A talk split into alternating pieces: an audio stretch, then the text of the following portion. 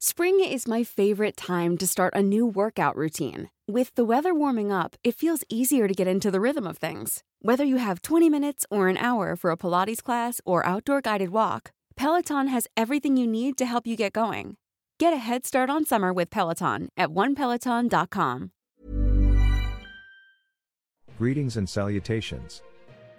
Thank you for lending an ear to the voice of the Times for Wednesday, February 28, 2024.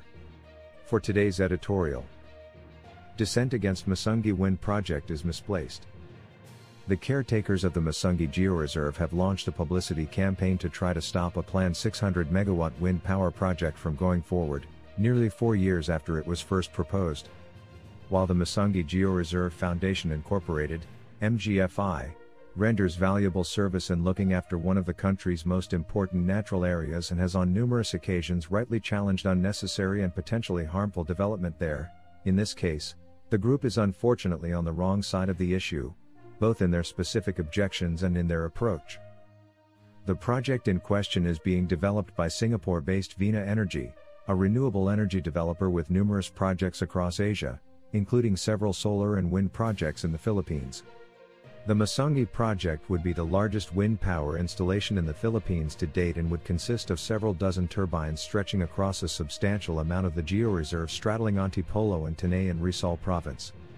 It would not be the first project for Vena Energy in the area. The company led the development of a 54 megawatt wind installation located near Pililla, Rizal, which has been in operation since 2016.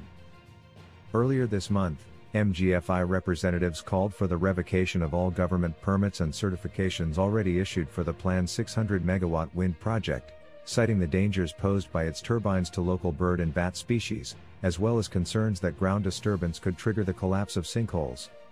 In response, Vena Energy last week issued a statement detailing its adherence to the mandated processes of public consultation, informed consent and environmental review, a rather tortuous but necessary procedure that has taken almost four years to complete. The contrast between the way the two sides have handled the issue is indeed stark. Honest and accurate. Although Vena Energy has already established an excellent reputation for carrying out due diligence and meeting legal requirements in its other projects here in the Philippines, as well as elsewhere in Asia, we did not take their statement at face value. Upon verifying the company's assertions, however, we find it to be both honest and accurate. The project has been granted an Environmental Compliance Certificate, ECC, by the DENR, has been properly registered and certified by both the Board of Investments and the Department of Energy, and was cleared for study by the National Commission on Indigenous Peoples, which eventually resulted in the required agreements of free, prior informed consent, FPIC, by the Dumagat and Remontado people of Antipolo and Tanay to allow construction and operation of the project in their ancestral lands.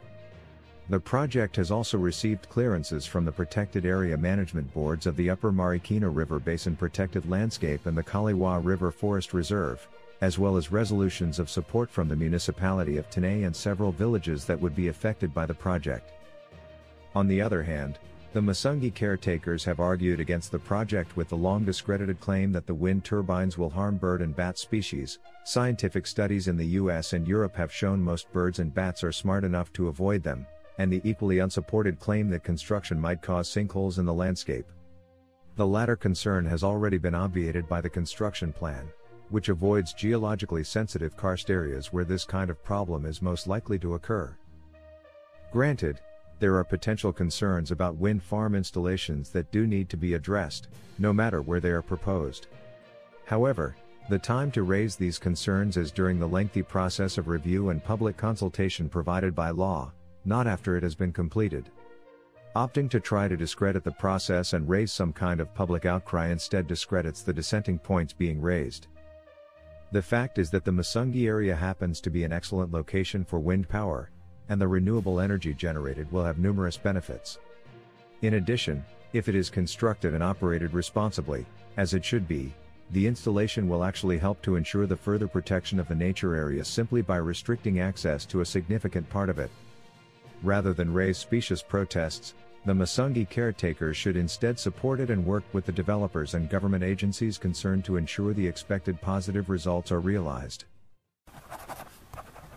Our longest trusted English newspaper. since 1898.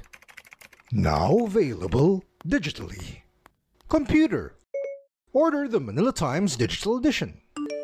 Subscribed. Get the Manila Times Digital Edition for less than 2 pesos and 50 centavos per day when you sign up for one year. The Manila Times, news source of choice, trusted since 1898. Summer's just around the corner, so give your body the care it deserves with Osea's best-selling Undaria algae body oil.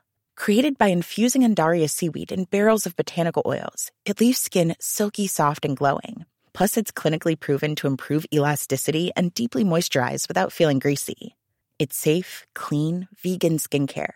Get 10% off your first order at OseaMalibu.com with code GLOW, plus free shipping on orders over $60.